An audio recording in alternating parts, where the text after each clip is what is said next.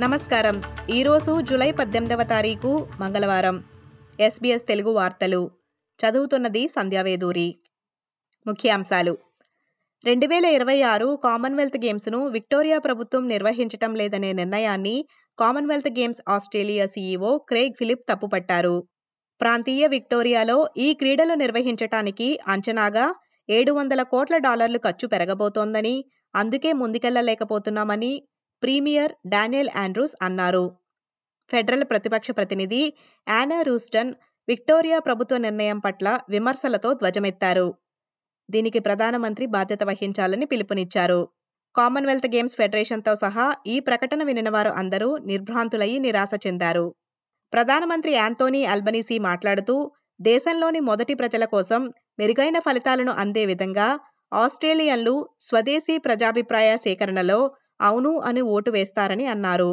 Australia ఎన్నికల సంఘం తన వెబ్సైట్లో అధికారికంగా అవును నో కేసులను ప్రచురించడంతో ఈ విషయం వెలుగులోకి వచ్చింది. ఆస్ట్రేలియా నేషనల్ సైన్స్ ఏజెన్సీ నివేదిక ప్రకారం రాబోయే సంవత్సరాల్లో కరెంటు ధరలు బాగా పెరిగే అవకాశం ఉందని తేలింది.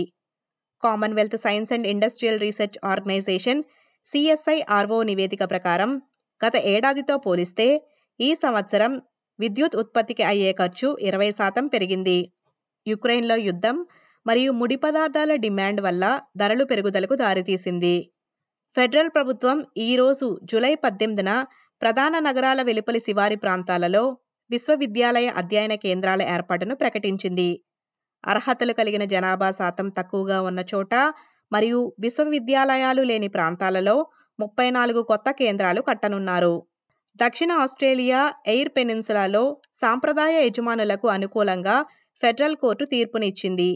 కింబా సమీపంలో ఉన్న ప్రదేశాన్ని రేడియో ధార్మిక వ్యర్థాలను నిల్వ చేయటానికి ఉపయోగిస్తామని మారిసన్ మాజీ ప్రభుత్వం రెండు వేల ఇరవై ఒకటిలో ప్రకటించింది. బంగాళా సాంప్రదాయ యజమానుల కోర్టులో ఇది పవిత్ర స్థలానికి దగ్గరగా ఉందని మరియు వారిని సంప్రదించకుండా ఈ నిర్ణయం తీసుకున్నారని కోర్టులో కేసును వాదించారు. న్యూ సౌత్ వేల్స్లో మౌలిక సదుపాయాలతో మల్టీ మిలియన్ డాలర్ల పెట్టుబడితో సహా దేశం యొక్క రీసైక్లింగ్ వ్యవస్థను మెరుగుపరచడానికి ఫెడరల్ ప్రభుత్వం ప్రణాళికలు ప్రకటించింది.